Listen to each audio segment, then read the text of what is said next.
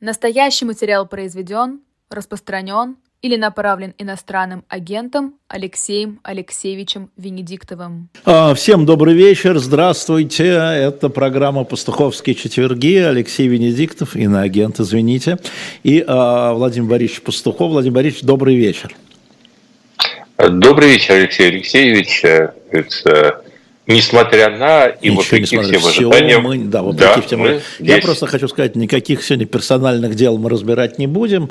На это есть завтрашний утренний эфир. Вы знаете, что я по утрам, по пятницам с 11 до 12 в эфире. Завтра его ведут Курников и Ирина Воробьева. Ира Баблоян приболела на один день, так что завтра все эти персональные вопросы туда. И просто э, хочу вам сказать, что вот меня про эти журналы спрашивают, я вам, Владимир Борисович, да, на Собянинские деньги, так называемые. Вот, например, номер, видите, да, Владимир Борисович?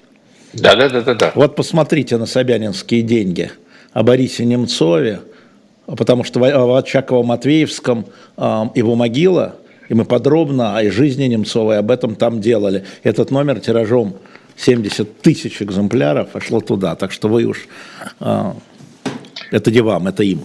Все, не будем на это. А, мы с вами договорились, что я буду брать один вопрос из чата, который приходит до эфира, который, не, может быть, не относится к самой главной теме, и просить вашего мнения. Елена Шершова написала такой вопрос. Как вы думаете, может ли а, Запад или США что-то предложить Лукашенко сейчас, чтобы он отвернулся от Путина? Владимир Борисович? А, к сожалению, Лукашенко может отвернуться от Путина всем, что выше таза. Но тем, что ниже таза, он отвернуться не может, поскольку там есть рука, которая держит его за то, что ниже таза. И ну... поэтому, как бы он не вертелся, понимаете, нет такого предложения, которое он не может отвернуться. Понимаете, он не может отвернуться по трем причинам. Угу. А, Причина первая. Э, в Белоруссии стоят российские войска. Причина вторая. Белоруссия инфильтрована российскими агентами, так. и по сути КГБ Беларуси, ну, по всей видимости, в значительной степени интегрирована в структуру ФСБ России. Угу. И мы видели, э, что даже в Украине, как потом выяснилось, уже большая часть СБУ была так или иначе кооптирована а как российская агентура, это имело свои последствия, уж про Белоруссию говорить не стоит. И в-третьих, а, ну, практически а, после событий тогда белорусской весны угу. и вот того кровавого, то есть он выбрал путь, понимаете, который не замыли. Там было столько крови, преступлений, что для того, чтобы что-либо ему могли предложить, он это предложение должно включать такую компоненту, как внутренний компромисс с какими-то противостоящими ему Белоруссии силами. А там после этих событий очень трудно. Поэтому мне кажется, что ну, он заложник, да, он заложник, ему просто ничего предложить нельзя. Владимир Борисович Пастухов в «Пастуховских четвергах». А, давайте ваши вопросы начинайте двигаться а, сюда. А, не забывайте, что нужно желательно возраст и место, что Владимир Борисович тоже интересно, откуда вы и какой у вас возраст. Значит, если оставаться такой на теме Беларусь-Россия, я бы задал вам такой вопрос. Вот на удивление для меня – а, на удивление, а, неожиданно роль сыграла, сейчас вот на Западе играет Тихановская. Вот она достойно себя ведет, но она была никто до. Она была жена кандидата в президенты, да? домохозяйка. Это в хорошем смысле слова, я люблю домохозяйку, чтобы вы имели моя жена домохозяйка. Вот, поэтому это не оскорбление. Но она а, и все белорусская, вся белорусская оппозиция от там, радикалов до нерадикалов говорят, да, она представляет Беларусь вот там, да, она белорусский ли, лидер белорусского, э, не лукашенковской Беларуси. Российская оппозиция не имеет такого лидера, которому разные группы могли бы сказать, да, он нас, вот, да, вот с Байденом встречается, да, вот э, в Евросоюзе, да, вот проводит конгресс там демократической оппозиции. Или есть, или должен быть? Как вам кажется, вот эта история, а, почему такая разница между белорусской оппозицией, да, внутри страны и за рубежом, ее внутри страны оппозиция тоже признает. Она, кстати, сейчас получила 15 лет, по-моему, заочно, конечно. Почему в России не так, Владимир Борисович? Ну, это культурный момент, э, прежде всего, потому что в России всегда э, вот этой вот э, э, способности к федерализму, ну, то есть к объединению, к какому-то ее никогда не было. Странно было, что она здесь появилась. Это первая причина. Вторая причина, э, ну, губернатор работает, э, ФСБ России в достаточной степени э, грамотно блюдет традиции зубатовщины и в этом смысле очень умело манипулирует российской оппозиции умнее, чем их белорусские коллеги. Вот, может быть, если бы кооптация белорусских спецслужб произошла в российский на более раннем этапе, э, там бы нечто подобное тоже произошло, но там уже как бы по факту это случилось. Поэтому, с моей точки зрения, ведется очень грамотная работа по расколу российской оппозиции. Она сама как бы не против.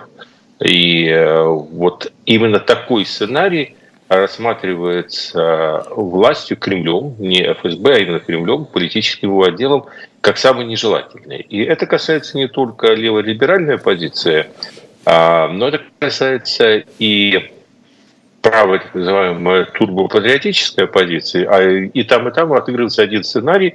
Главное не допустить образования единого фронта оппозиции. Поэтому пока это им удается. А, ну, а, то есть это действие спецслужб с вашей точки зрения? То, что ну, российская оппозиция степени, разорвана. Да, в значительной степени, да. В значительной степени, да. Ну, понимаете, мы спецслужбы, мы всегда строим, это действие как бы так политическая стратегия и тактика Кремля. Да, я То понимаю, есть, да, что это техники, да. Спецслужба. Давайте не сводить все к мышцам, там есть и голова. А, то есть в Беларуси это не удалось, а в России это удалось. Но если да, говорить конечно. там о, о ярких фигурах, э, на самом деле, да, можно посмотреть, ну, из тех, которые там, грубо говоря, претендуют, или там э, общественное мнение претендует, не они сами, это Алексей Навальный, который сидит в тюрьме по незаконному политическому основанию – это Михаил Ходорковский а, на Западе, который 10 лет провел в тюрьме по незаконному политическому основанию. И сейчас вот вышла такая фигура, как Илья Пономарев, который создает, а, да, очень маленький, но тем не менее очень шумный Конгресс а, депутатов а, говорит о том, что мы будем власть, и который, как сказать, осуществляет политическое прикрытие вот этому российскому добровольческому корпусу, которое значит, вошла на территорию ну, городской области. Мне, мне кажется, что вы пока, вы пока третий элемент аванса сюда включаете, да? несколько увеличив его значимость. Не-не, я просто спрашиваю, Поэтому... какой путь, потому что и ну, Навальный, ну, и Ходорковский, нет, ну, и Пономарев это разные пути. Слушайте, вы знаете, я отвечу вам асимметрично. Давайте. А, как учитель истории, а, ученик истории. Я думаю, что если бы в какой-то момент в Цюрихе не произошла встреча, если помните, шахматы там играли а, Троцкого и Ленина, угу. на которой они подавили вот ту всю внутреннюю неприязнь, которую годами испытывали по отношению друг к другу, то русской революции в том виде, в котором мы ее знаем, а, скорее всего, бы не было. Интересно. Надо, конечно, была бы, но в каком-то другом виде. Угу. И, и я скажу так, что если вы, допустим, э, там Гавел и Клаус, которые испытывали, с моей точки зрения, друг к другу э, такие же теплые чувства, которые испытывал Троцкий и Ленин – А, в какой-то момент, а, уж не знаю, где они встречались, у Мамонта там в Братиславе или в Праге где-то, в хорошем месте, а, не договорились о единстве действий, то, наверное, вот этой а, революции бархатной, самым ярким примером, который была, безусловно, чешская революция, а, ее бы не произошло. Но у нас есть, кстати, кстати, важная история. Хотел позже, но сделаю сейчас. А у нас же есть книга, сейчас мы выставили на шопе, э, книга Александра Баунова «Конец режима. Как закончились три европейские диктатуры».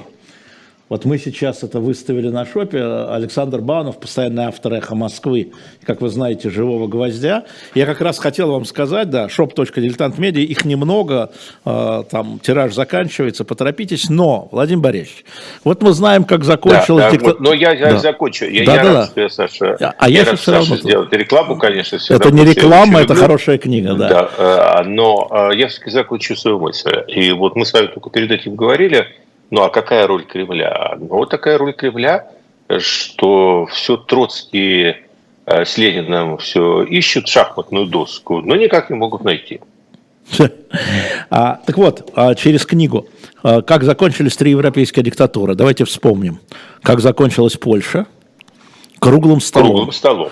Там была история, где министр иностранных дел Кищак в правительстве до того сажал премьер-министра как диссидента, лично он, да, а потом он стал у него премьер, э, министром иностранных дел, э, министром внутренних дел.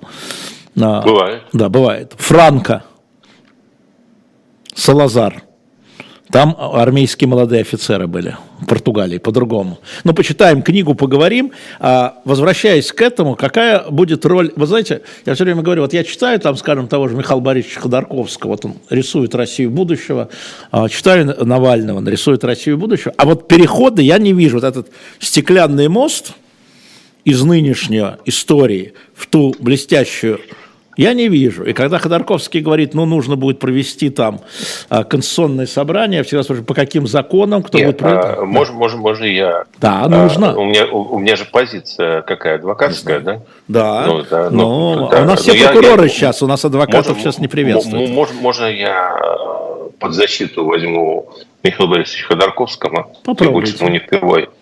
А, понимаете, он там не так пишет, вот в отличие, как бы, вот эти, в отличие от двух планов, и отличие плана Ходорковского от всех остальных в том, что он абсолютно честно говорит, что э, вот между «так жить нельзя», привет Михаилу Сергеевичу, и «так нужно», э, будет пролегать очень непростой период, э, э, который приблизительно займет два года, э, и будет очень плохо, если он затянется дольше, чем на два года, когда это будет революционная диктатура.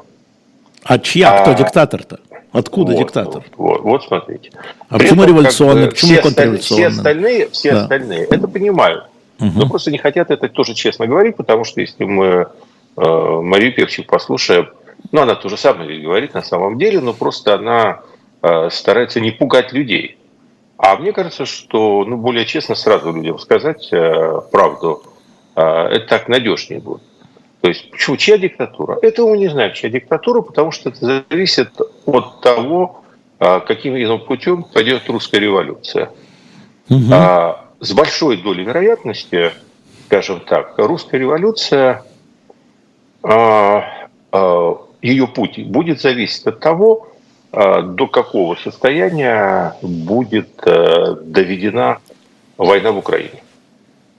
То есть будет ли эта революция следствием такого очевидного, зримого и очень бьющего по самолюбию русского народа какого-то зримого поражения на фронтах, или эта революция э, станет следствием э, разочарования верхушки способности этого режима ну, как-то обеспечить его стабильное существование? И страх этой верхушки в том, что режим э, таки дойдет до стадии применения ядерного оружия. Это два очень разных сценария, потому что при первом сценарии это будет очень мощное давление со стороны а, правых сил, скажем угу. так. Но правых в смысле националистических. Правых. Да, то, что Имперских, националистических. Да. Да, турботы. То есть те, которых власть из болота вытащила угу. и думала, что она безнаказанно ими попользуется, и потом, как использованный презерватив, угу. выбросит и сгноит обратно в болоте. Угу. Как она это делала с некоторой частью либеральной оппозиции до этого, этот трюк у нее э, прошел. И угу. она думала и думает частично, что такой же трюк у нее пройдет с турбопатриотической оппозицией. Разница состоит в том, что между этими двумя эпохами пролегает эпоха вооружения России. Угу. И на сцене появляются люди, которых не было в 2011-2012 году в таком количестве. А именно люди, которые, во-первых, научились держать в достаточном количестве пассива мобилизации винтовку в руках, в-третьих, которые научились убивать и привыкли жить рядом со смертью, это очень важно, угу. и которые готовы будут применить эти навыки в новом месте. Угу. Вот один вариант – это движение начнется отсюда. То есть э, я об этом несколько раз писал, но могу повторить. То есть я ожидаю хука справа, угу. а не слева. А, все, что могла совершить э, левая либеральная позиция плохого в этой жизни, левая либеральная это кто, простите, я просто вот. А вот все те, все те, кого перечислили в а. первой части нашего э, замечательного диалога. То есть от Навального до Ходорковского. А, да, там, то есть э, там, в общем, пока а, а, одна опция ждать, пока история опять сделает круг. А вот здесь эти еще ребята с другой стороны, они еще своего слова не сказали. Mm-hmm. Вы помните, что Ельцинская... была бы победа Ельцина, если бы не было ГКЧП? Большой доли вероятности нет. Да. ГКЧП э, нанесло удар, сбросило с ринга Горбачева, а удержаться на этом ринге не смогла, потому что вот тут и очунили все тогда Э, более радикальные, чем сам Горбачев, э, силы перестройки и нанесли ответный удар. Ну вот приблизительно такой сценарий как бы для начала вполне возможен, потому что обескураживающий удар в челюсть будет нанесен вправо. И угу. пока власть будет в нокдауне, там дальше уже начнется движука. Это один сценарий. Второй так. сценарий э, это, в общем, э, сценарий, при котором вдруг все обнаружат, что у режима есть 50 оттенков серого внутри. И что там есть очень разные люди, которые вот с позиции, скажем, Леонида Волкова выглядят все абсолютно на одно лицо. Хотя на самом деле это не так, и он прекрасно их по лицам различает, но в публичной кампании ну, говорит иначе. А на самом деле они очень разные. А, они все сейчас э, все равно коллективно являются военными преступниками, от этого Кто? никуда не уйти, потому что... Кто? Ну, а, ну, к сожалению, и Собянин, и Мишустин. Нет, я думал, ну, вы про бизнесменов, извините, потому что не-не-не. А, ну, вы считаете, что... Да-да-да, извините, я, ради я бога. Я просто, да, поскольку часть... вы сказали Волков, у меня тут же Авен Нет, возник. Ну, слушайте, э, извините. Ну, скажет, да. Виноват, мы придем, виноват, виноват может, не придем, виноват. Да. Как, да, не какое тогда. отношение сегодня к власти имеют бывшие олигархи? Да они просто самые жирные заложники этой власти. Мы все заложники. Вернемся к этому. Даже Давайте, те, которые да. за границей. Да. Но просто есть худые заложники, с которых много не возьмешь, а есть толстые заложники. А больше разницы никакой нету. Ни доступа, ни влияния больше у этих людей нет никакого. Виноват, виноват. Проскочил. Да. А я говорю о тех, у кого... Вы говорите о бюрократах, о политиках. Я говорю о бюрократах. Я говорю о русской бюрократии. О, ага. Это хорошо. Я говорю о русской бюрократии, которая э, цари приходят и уходят, а русская бюрократия была, есть и остается. Угу. Поэтому, то есть бюрократия может э, начать со своей стороны. Поэтому мы не знаем, то есть какая сила обозначится. Какая бы сила ни обозначилась, дальше алгоритм будет радикально... У революции, даже если она начинается с низких полутонов, у нее одна логика. Угу. Она радикализуется. Угу. То есть, условно говоря, выходит ну, какой-то там смешной человек, который говорит, что он э, все это время был сумасшедший. То есть он играет из себя э, сценарий э, этого «Убить дракона». Говорит, что раньше он сходил с ума, теперь он пришел в себя, он все осмыслил, осознал, он был заложником, его не понимали. Да, да, ну, помню. надо что-то поправить, да. Ну, так и будет. Нач... Ну, так и будет. Да. И он начинает с малого. То есть он на самом деле ничего не меняет, он начинает с малого там, условно говоря, а, ну, начинает какие-то переговоры все-таки с Украиной, там сомнения, вот, а, а, а надо ли там воевать так. Но дальше выясняется, если начинает что-то это делать, но на него туропатриоты уже накатывают так, что там Пригожин своих э, ребят э, Ему же на что-то надо опереться. На что надо опереться? Армия в таких ситуациях, как улитка, уходит в раковину. Угу. И только там усиками смотрит. То есть армия институт не политический в России. Да. Она, она усиками будет шевелить и смотреть, за кем сила, за тем и пойдет. То есть не, не обопрешься. А бюрократия другая выжидает. Регионы, каждый как бы схватился за свой кусок и сидят. То есть мы в одну секунду вдруг обнаруживаем, что все провисает. Что этому человеку делать? Ему нужна поддержка общества.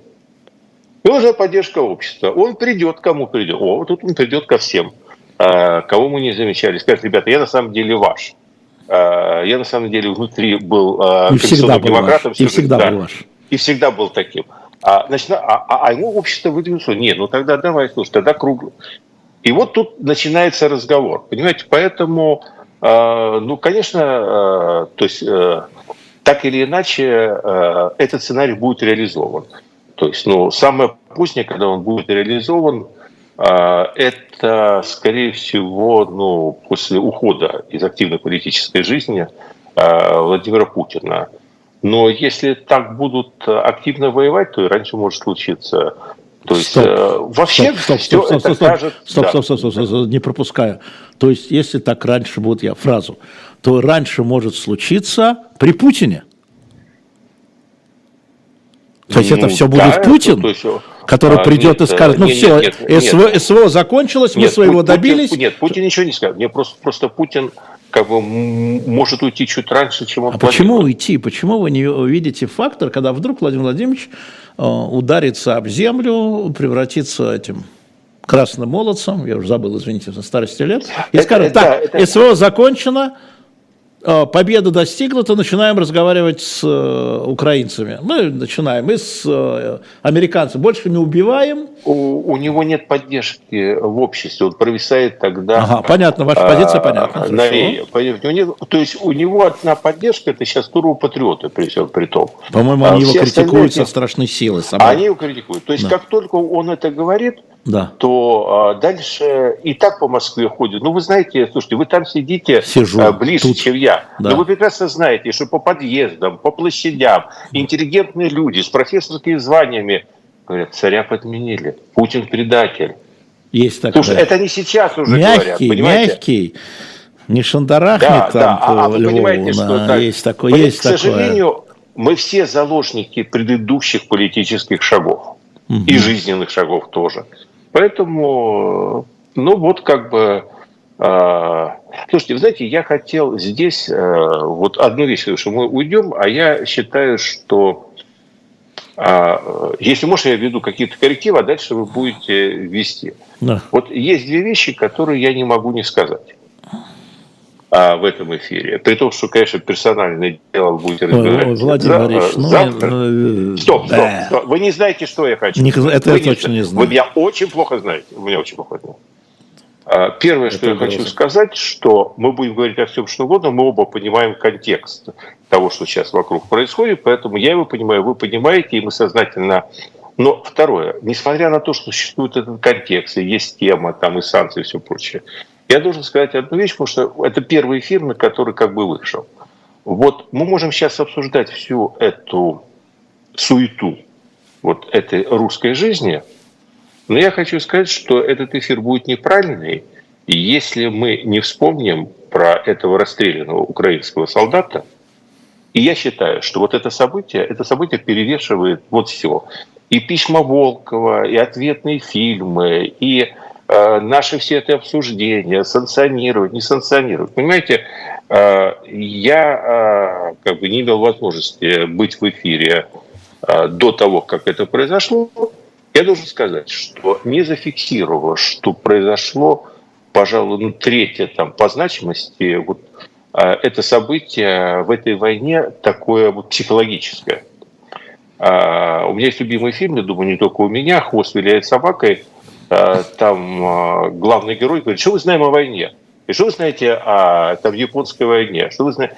Э, вот солдаты там водружают знамя там на горе. Да. Все, остается картинка. Да. Вот, все уйдет, останется картинка. Вот сейчас в русско-украинской войне произошло, может быть, самое знаковое событие.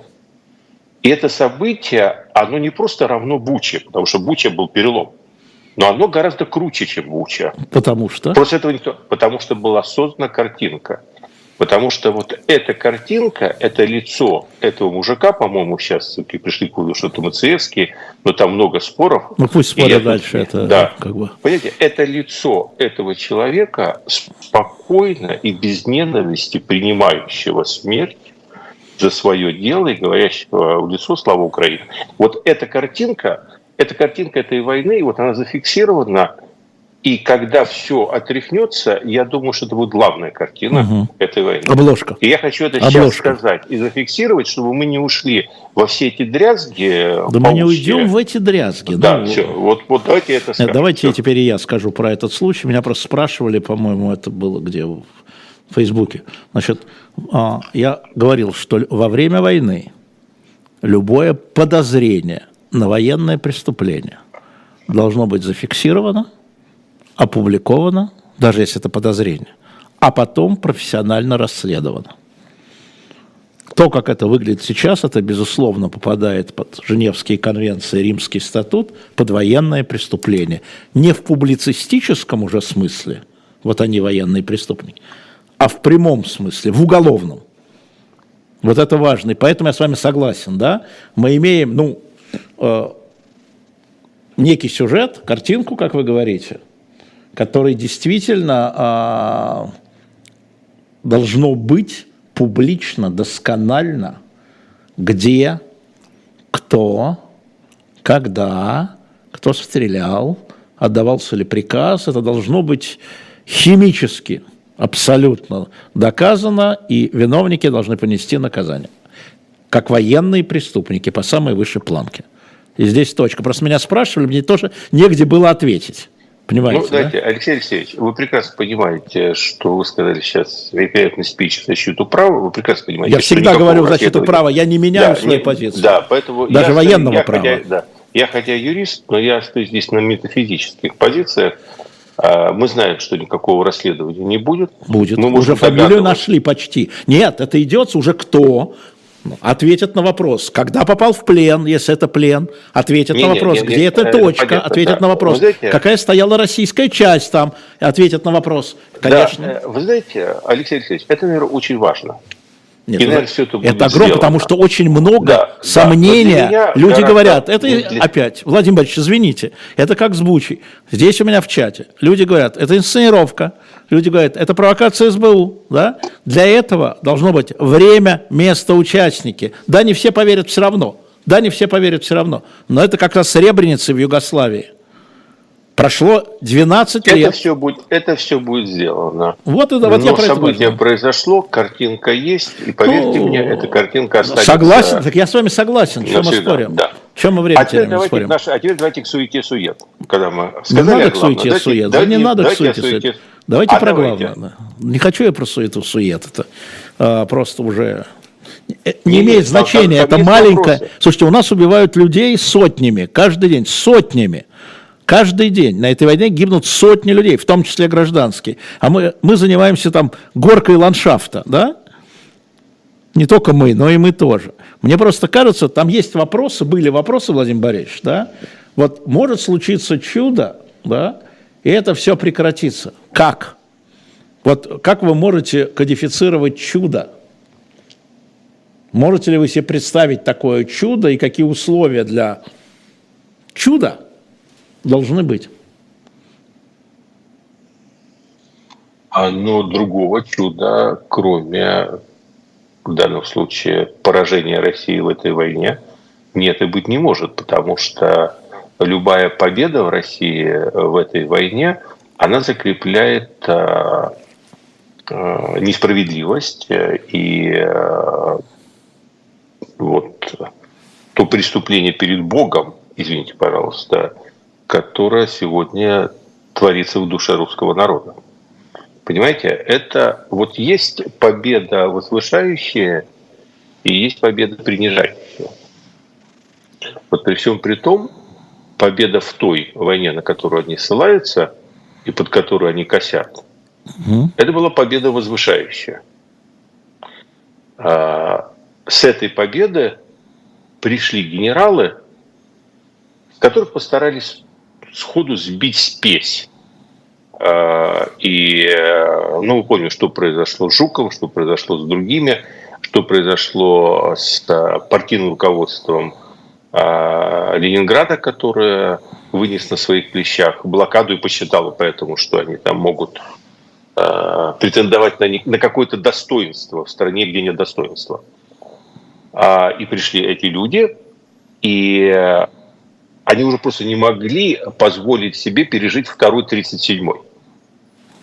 И поэтому, когда Хрущев затеял свой переворот, он знал, что он может, он может э, на этих людей положиться, потому что они преодолели себе страх и гипноз.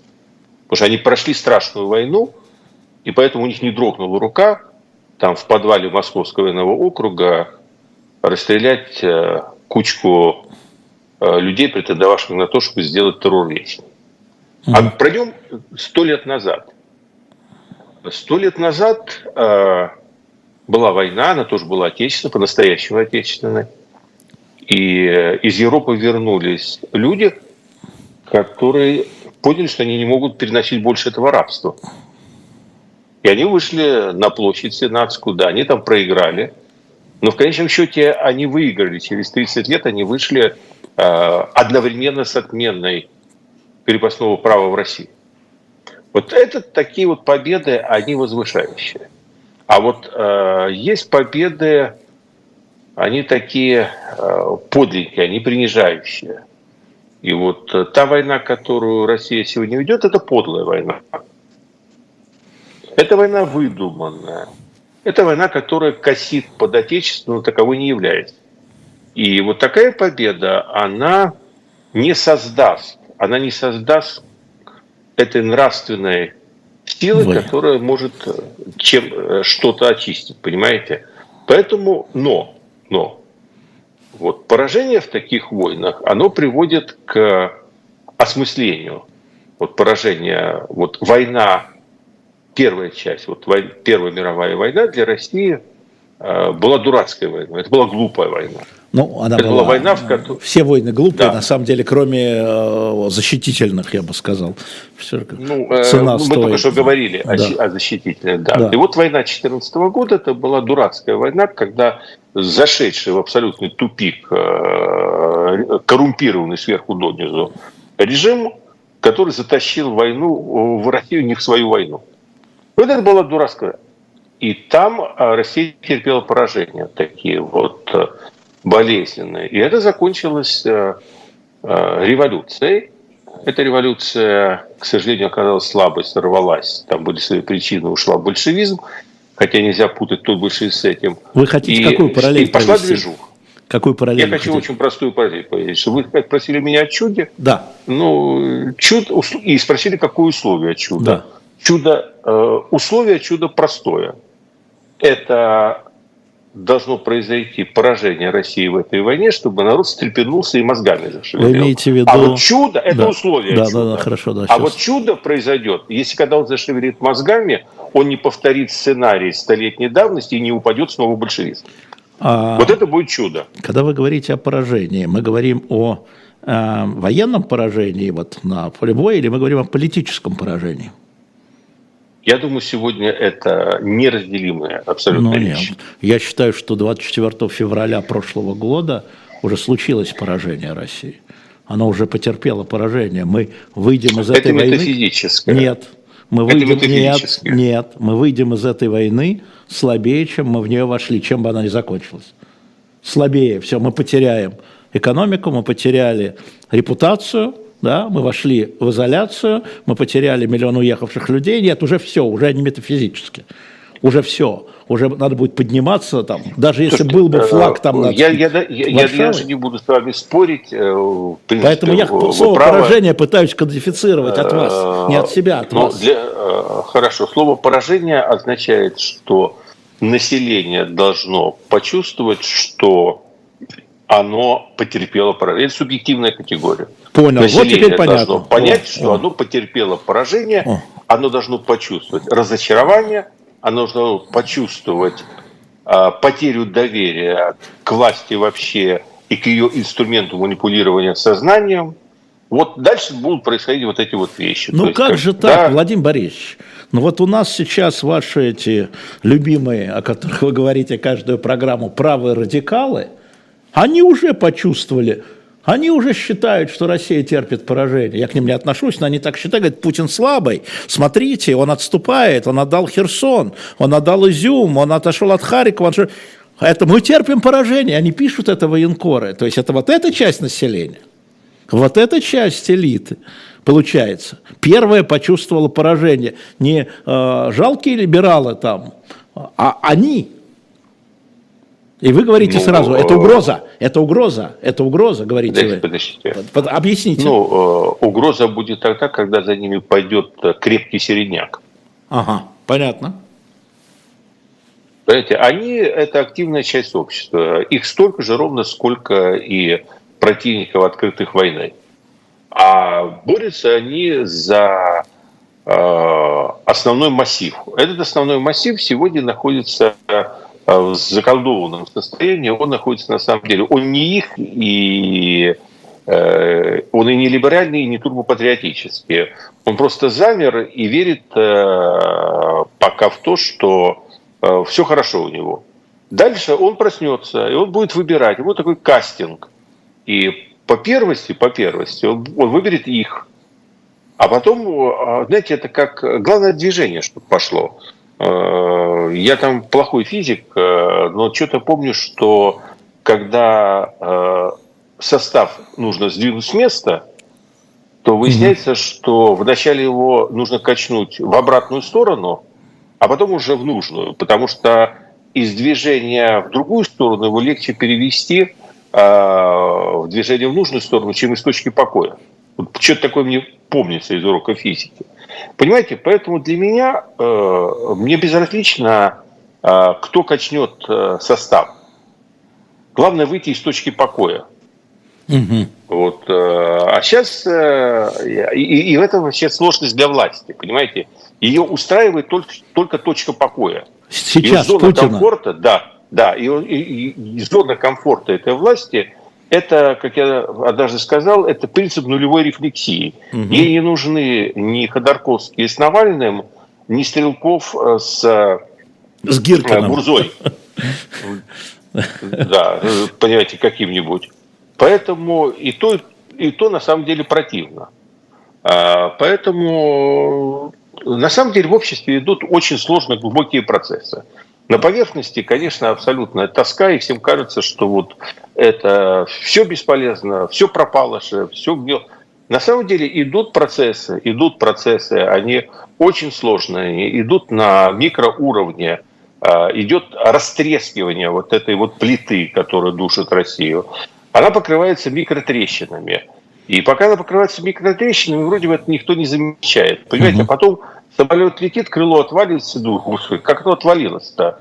Оно отвалилось потому, что э, очень долго не, против... не проверяли на, со... на состояние. Так. А война проверяет. А война проверяет, да. И нагрузки увеличивает, понимаете? А, а тогда вопрос. Он бы, он бы без войны мог бы лететь еще там ага. вокруг Земли, там, а, понимаете, а, тут, а он попал в зону турбулентности. А в зоне турбулентности все нагрузки возросли. И сейчас все эти микротрещины, они начнут люфтить. А как это к украинскому обществу относится? Вот год войны прошел. У него свои проблемы, я их меньше знаю. Угу. Но там, ну, там есть э, серьезная проблема. Она состоит в том, что для украинского общества эта война стала нациообразующим а, фактором, в то время как для российского общества она стала фактором а, уничтожающим нациогенез. То есть, понимаете, в принципе, и российское и украинское общество на пороге этой войны, угу. они оба находились в историческом понимании в процессе нациогенеза. То есть двигались от состояния политической народности к э, состоянию нации государств. Специально говорю нация государства, это такой термин, да. чтобы не отличать, э, не сравнивать его с национальным государством да, да, в понимании да. того же Стрелкова, там, условно да. говоря, или того же Кириенко, тут у них одинаково. Да. А Поэтому э, они двигались и были в этой точке. Дальше происходит война, и она для украинского общества э, оказалась бустером этого процесса, а э, для российского общества она оказалась таким заведителем. Интересно. Понимаете? Интересно. А, а, ну, то есть вот в фармацевтике есть катализатор, да. там, а есть ингибитор. Да. Вот, Мы знаем эти слова. Да. да. да. Вот, понимаете, для война для России действует как ингибитор развития, а для Украины как ускоритель. Интересно. А дальше проблема для Украины будет следующая, что для нее точка серьезного испытания будет в конверсии вот этой вот энергии. Ага. Потому что э, сейчас наличие ну, вот такого вот... Э, э, это не просто враг, это какой-то ну, вот, э, киношный враг. Понимаете, я, мы, мы очень долго рассуждали, потому что, ну, да, я знаю свою родину, родился в Украине, и как бы народ хорошо представляю. На самом деле народ-то такой спокойный, медленно раскачивающийся. И мы дома вот обсуждали, вот что его так завело. И я подумал, что вот именно плохое знание украинцев Кремлем, оно э, привело к провалу этого Блицкрига. Потому что, в общем, этот народ, он такой, э, если там как все было медленно, спокойно, он бы не отреагировал. Но когда ты спишь спокойно, и на тебя вдруг 24 февраля начинают ракеты и бомбы с неба, и вот, то есть вот эта вот шоковая терапия, которую они, видимо, на себя рассчитывали по своей ментальности, она там сыграла в обратную сторону. Народ просто охерел от того, что он увидел. Сберенился и, и встал. То есть э, на самом деле, если бы это не было сделано в столь э, каких-то голливудских злодейских формах, то есть, возможно, вот этого вот э, механизма всенародной войны, его бы не было запущено. Может, у них что-то бы и получилось. Но это было сделано так, что дальше вот э, произошел взрыв. Теперь дальше, поскольку это уже как плазма, это как, понимаете, это уже зажглось, это уже такой термояд социальный, и он горит. А, я думаю, что его хватит на самом деле до конца этой войны, кто бы что ни говорил. Вопрос сколько? Ну, да, да, вопрос, да, вопрос сколько. Ну, ну, люди это, устают. Моя, ну, да. и дело, что, да, люди устают, но вот не, не тогда, когда такая реакция. Люди все устают. Знаете, вон, э, люди э, в СССР э, не уставали 4 года. Помните, ничего как бы. И тоже было не сладко. А, так что примеры есть. А что тут будет иначе? Тот же народ, между прочим те же корни, те же традиции. Да, кстати, а, вот, я... это, вот это вот важная да, история. Поэтому все время забывают о том, что они говорят, мы-то можем повторить. Да украинцы в той же войне участвовали, они тоже могут повторить. И еще как. И их столько же было. Понимаете, там, на том же фронте сражались. Одними автоматами. Поэтому э, тут э, сейчас о другом. То есть, короче, э, вопрос следующий. Вот там будет проблема вот как аккуратно погасить это, потому что уже настолько заведена эта машина. И дальше, и когда вот этот общий враг, он исчезает, вот как вот произвести конверсию этой энергии, угу. как перевести эту машину национальную в мирное русло, а там же никуда, там никуда оно не исчезло, там коррупция, там все эти дела – но они сейчас подавлены, но они никуда не делись, они существуют там. И тот, кто понимает, кто читает местную прессу, понимает, что общество этим обеспокоено и много чего есть. Вот это будет, конечно, вызов. То есть для них, а, для них победа будет очень большим вызовом, потому что это это, но это, знаете, говорится, но это будет потом. Вот, это знаете, будет потом, в другом да, смысле, да, да, да, чем у Галича, да. это будет потом. Поэтому что сейчас об этом говорить? Да. Там а... будут свои дела, и будут свои проблемы, но это будут другие проблемы. А, я надеюсь, мы доживем посмотреть на все проблемы, на, на новый мир, еще один новый мир, еще одно новое изменение. А с нашим возрастом уже после там революции Горбачева, революции Ельцина, контрреволюции Путина, мы еще, у нас еще много всяких приключений впереди. А, вот какой вопрос. А, мы никогда с вами не говорим про потери двух сторон, потому что ну, мы с вами договорились, что мы точно не знаем, да, что это часть пропаганды всеобщей. Но вот а, одну цифру я хотел бы с вами обсудить. А вчера выступал или сегодня выступал командующий войсками НАТО, давайте ему поверим, может быть, Северной Африки и Европы, американский генерал, который приблизительно сказал так. Вернее, он, сказал, он сказал так, а приблизительно сказал. А, Россия потеряла с начала кампании больше 70 самолетов, Украина потеряла а, с начала кампании чуть меньше 60 самолетов. Незаоблачные цифры. Понятно, почему противовоздушная оборона, понятно, да, летают ракеты, но вот э, уровень потерь в данном случае, сейчас повторяю, американские, э, публичные, потери командующего войсками НАТО в Европе и в Северной Африке, это единый фронт. А, о чем это нам может говорить или ни о чем? Или я напрасно к этому прицепился? Напрасно меня это ну, удивило. Значит, э, задавать мне военный вопрос. Это не военный это... вопрос вообще. Хорошо. Ответ следующий. Это ни о чем не говорит угу. а, по трем причинам. Причина первая. А, потери для Украины 60 самолетов а, не равно потери для России 70 самолетов. Почему? Потому что у России такое превосходство. У России приблизительно такое же превосходство а, в самолетах было а, перед Украиной, а, какое у стран НАТО перед Россией. Угу. Будет, если, не дай бог, кому-то хватит ума всерьез воевать с НАТО. Так. Я выражаюсь вот на Севера Ходорковского, он приводил их в эфире со мной, что у России где-то там около 1600 и сколько-то самолетов, а в НАТО около 21 тысячи. Но я, я не помню, сейчас не буду цепляться. Второе.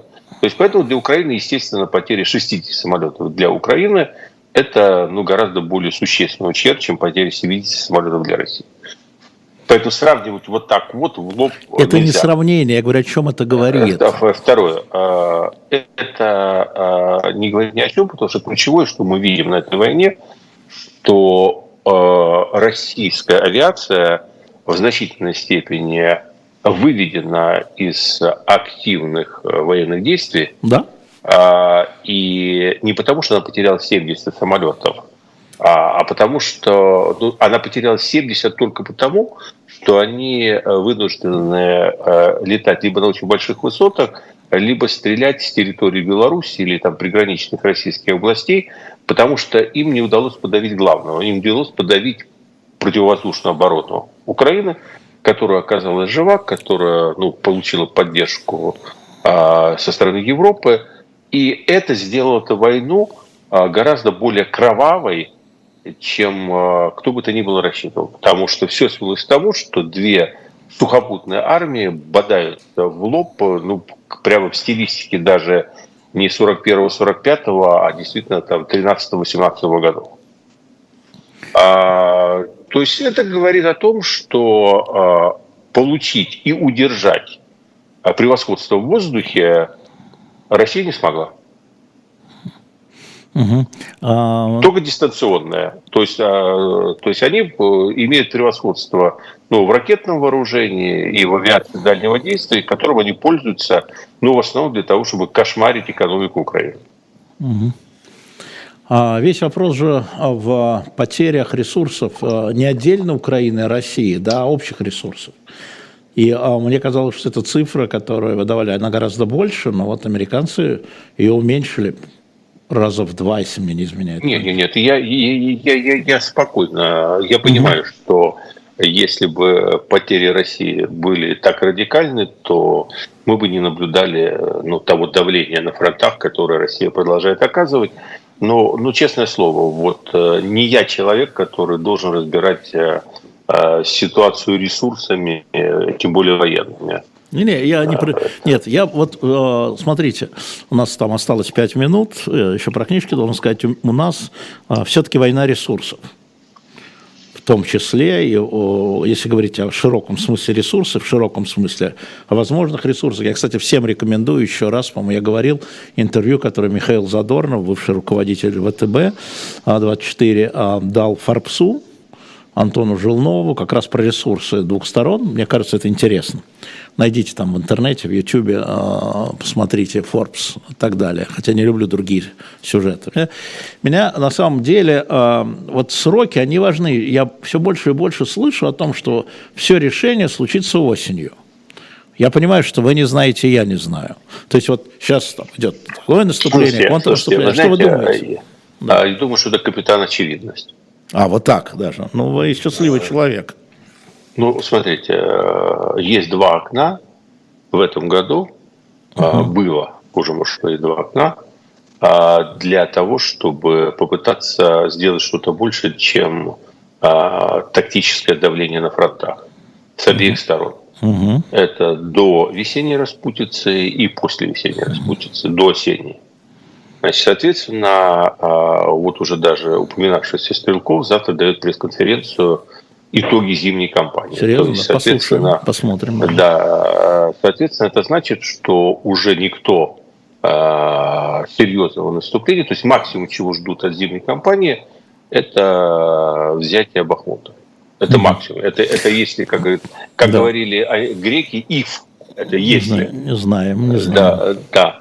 Да, поэтому ну. будет или нет, но это вот как бы предел, понятно, что дальше уже. То есть вот это ожидавшееся с 1 января, то есть постоянно подогреваемое это ощущение, что там пойдут из Беларуси на Волынь там, и Луцк, э, двинутся опять э, из Белгорода там, и на Киев. То есть вот, вот это все сейчас в, в этой как бы э, фазе войны этого не произошло.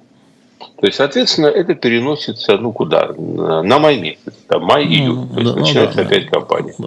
Да, соответственно, э, может ничего не произойти. Угу. Опять. Э, почему? Потому что если очень много сил сейчас выпотрошат вот в этих стычках, то надо будет принимать второе непростое решение по второму этапу мобилизации. То есть минимум еще 300 тысяч.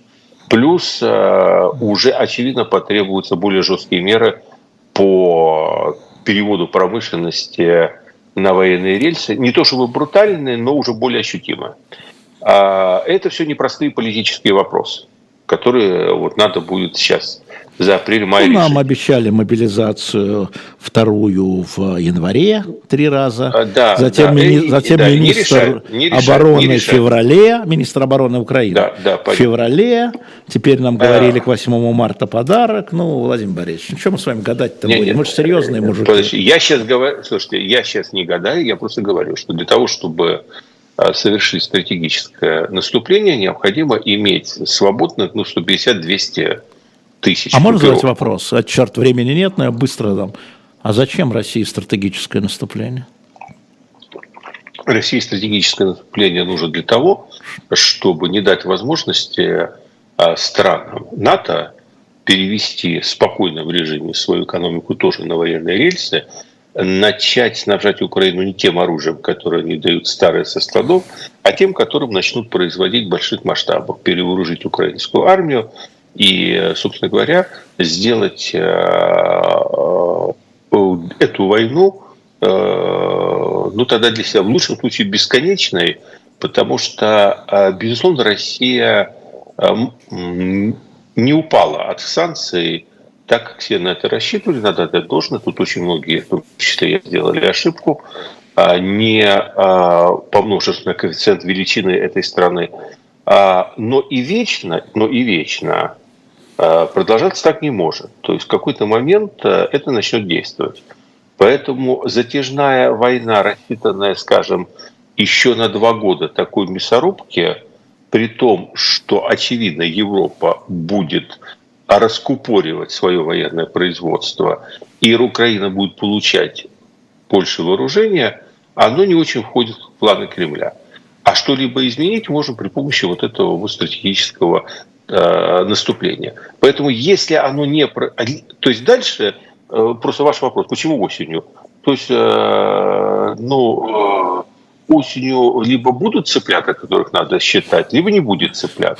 50 Поэтому... на 50, да. 50 на 50. Это называется, Поэтому... знаете, какая, э, Владимир Ильич, какая, какая ситуация? Можно ли встретить э, динозавров э, на улицах Москвы? Да, да, да. 50 да. на 50, может встречу, может не встречу. Либо, да. Совершенно верно. Да. Поэтому все будут ждать итогов летней секунд. кампании. Почему? В зависимости от летней кампании будет вопрос о том, э, либо по какой линии можно договариваться. Можно ли договариваться вообще? Или вообще ни о чем договариваться нельзя? И тогда, тогда уже у всех осенью будет вот этот вот опыт. Потому что то, что сейчас мы, для нас будущее, и мы гадаем, будет, не будет. То есть они будут говорить, либо прорыв состоялся, один вариант, прорыв не состоялся, и дальше можно сказать, что если уже не состоялся за весь год, то и на втором, и на третьем году ничего не произойдет. Значит, вот, э, собственно говоря, поэтому сейчас все политические, дипломатические усилия, скорее всего, затихнут как раз до э, итогов уже летней осенней кампании. Владимир Борисович Пастухов, это «Пастуховские четверги». Спасибо большое, эфир очень удачный. Я буду стараться и дальше вас перебивать, а то все хотят ваших лекций. Поэтому, Владимир Борисович, надо приходить в слух эхо, где вы один Но общаетесь я, с этой я, я, чумовой я компанией. Вас, да. Слушайте, я на вас зуб затаил, я вам это, это скажу. хорошо. А вы заявили одну тему нашего разговора, да. которая была мне на самом деле интересна. Вы ушли от этой да. темы по своим причинам, вы не захотели обсуждать Ну, потому что там возникла а. личная история, да, а если бы она была сущностная, мы бы с вами обсудим, ну, обсудим через а неделю, здесь очень страшно. много поверх личного. Ну, давайте, давайте обсудим, доброго. никуда не денется, да, это Владимир Борисович Пастухов. Напомню про книги, у нас появилась книга «Конец режима» Александра Баунова «Те, кто знают», на shop.diletant.media, их немного, а, как закончились три европейские диктатуры, как я понимаю, а почему не? Это Греция, Португалия и Испания. Давайте почитаем. Вот эту книгу, Владимир Борисович, я вам рекомендую, вам, «Язык Третьего Рейха». Дивная книга, я уже ее там почти всю продал, да, это записка, записная книжка филолога о том, как режим меняет язык. Вы Вообще. считаете, что я узнаю что-то новое уже? Да. Да. Режим меняется. Мне того, что я сейчас включаю на Первом канале, не хватит. А, ну, может быть. Еще одна книга, да, Олега Хлевнюка «Корпорация самозванцев. Теневая экономика и коррупция в сталинском СССР». Считали, что коррупции не было, она была. Ну и, наконец, книга Акунина, как всегда, как мы вам обещали. «Яркие люди Древней Руси» с открыткой от Бориса Акунина – shop.diletant.media. И огромное спасибо расследованию ФБК, потому что журнал тот, который у нас продается, я имею в виду журналы «Мой район», теперь на сайте shop.diletant.media расхватываются как горячие пирожки. Реклама, конечно, дивная была. Так что приходите, покупайте, этим вы поддерживаете наш канал, или подписывайтесь на него, или донатьте, как хотите. Я помню, что вы просили сделать постоянные, ну, регулярные донаты, мы это сделаем. Через несколько минут Дмитрий Быков, а я с вами прощаюсь. До свидания. Я великий, а Пастухов еще более великий. Так что два великих, а вы, кто нас слушает, нам аплодируете из арены.